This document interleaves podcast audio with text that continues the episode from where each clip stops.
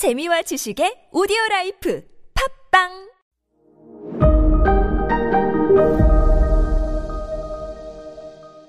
네, 여러분 안녕하십니까. 역사 스토리텔러 썬킵 인사드리겠습니다. 자, 삼성의 역사. 종전이 됐습니다. 1953년에요. 아, 그런데 그 당시 임시 수도였던 부산에 내려가서도 계속 삼성물산을 운영을 했는데 어, 주로 이제 무- 무역업을 하다 보니까 주력 그 수입품이 뭐였냐면 설탕이었어요. 당시 우리나라에서는 설탕을 생산할 수 있는 공장이 단 1개도 없었습니다. 다 수입 설탕이었어요.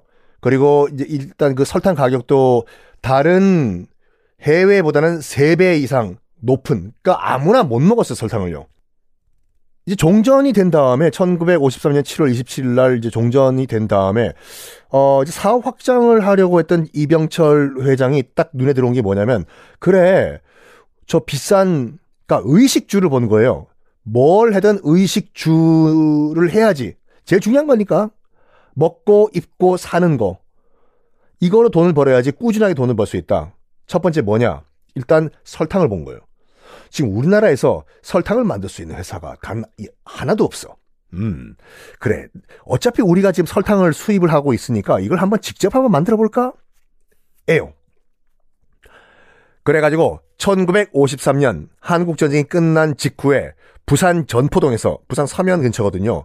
거기에 당시 이제 그, 어, 원당이라고 해가지고 설탕을 만들 수 있는 원재료가 있어요. 설탕은 그냥 만드는 거 아니죠. 그거를 미국이 이, 이 뭐랄까, 구호물자로 한국에 쏟아 붓고 있었던 때거든요. 그래.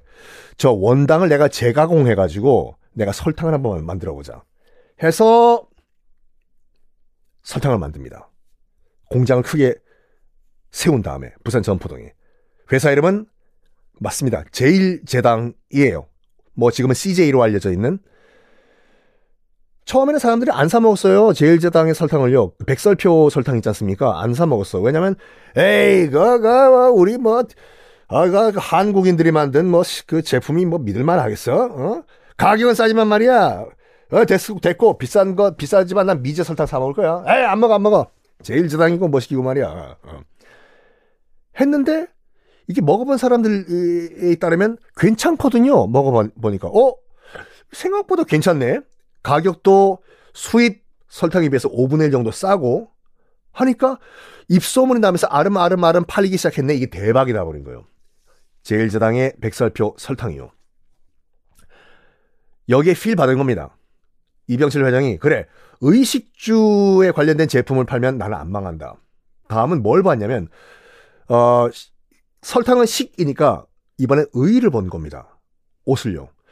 당시 우리나라 옷 만드는 기술은 정말 형편없을 정도가 아니라 어, 양복은 그러니까 미군 군복 있잖아요. 미군 군복에다가 물감 칠해가지고 입고 다녔던 시절이었어요. 양복을요. 진짜 양복은 그러니까 양모 있잖아요. 매 양털 가지고 만드는 양모는 우리나라에서 당연히 생산이 안 됐고 영국제 양모가 당시 그 전 세계에서 가장 유명했거든요. 뭐 지금도 당연히 제일 유명해요. 양모는 영국이에요. 근데 영국에서 바로 직수입이 안 되다 보니까 당시에 동아시아의 수출 거점 지역이 어디였냐면 놀랍게도 마카오였어요. 그래서 지금은 카지노로 유명하지만 영국에서 수출이 된 그 양모가 마카오를 거쳐가지고 우리나라에 간접 수출이 되던 형태였거든요. 영국산 양모. 그거로 양복을 해 입고 다니는 사람은 당연히 부자들이었겠죠. 양복 한 벌 가격이 당시 일반 셀러리맨 월급의 3배였다고 해요. 아무도 못 사 입어요. 그래가지고 진짜로 그 미군 군복 물들인 거 입고 다니는 그 양복이 아니라 마카오에서 수입된 영국제 양모로 만든 옷을 입고 다니던 사람 보고 마카오 신사라고 불렀거든요. 혹시 여러분들 주변에 무슨 할배라든지 아니면 집안 어르신 있으신 분들은 물어 여쭤보세요. 할배 할배 혹시 옛날에 마카오 신사라는 말 들어보셨어요? 아니 네가 그걸 그런 걸 어디서 들었어요? 그러면 썬킴한테 들었다고 얘기하세요. 여기에 도전장을 낸 겁니다. 그래 내가 설탕으로도 성공했으니까 이번엔 양모 한번 내가 한번 도전해보자. 직원들 뜯어 말렸어요. 아니, 설탕은 그렇다 치더라도 지금 영국 그, 영국 신사들이 있는 그 양모를 도전하신다고요? 뭐, 아, 그건 안, 안 되는데. 마! 안 되는 결사! 해가지고 밀어붙였습니다. 그리고 바로 그 다음에 1954년도에, 54년도에 규모의 경제로 밀고 나가려고 했어요. 규모의 경제 뭔지 아시죠? 조금 파는 게 아니라 이왕 팔 바에는 엄청나게 많이 찍어서 왕창 대량으로 파는 거예요.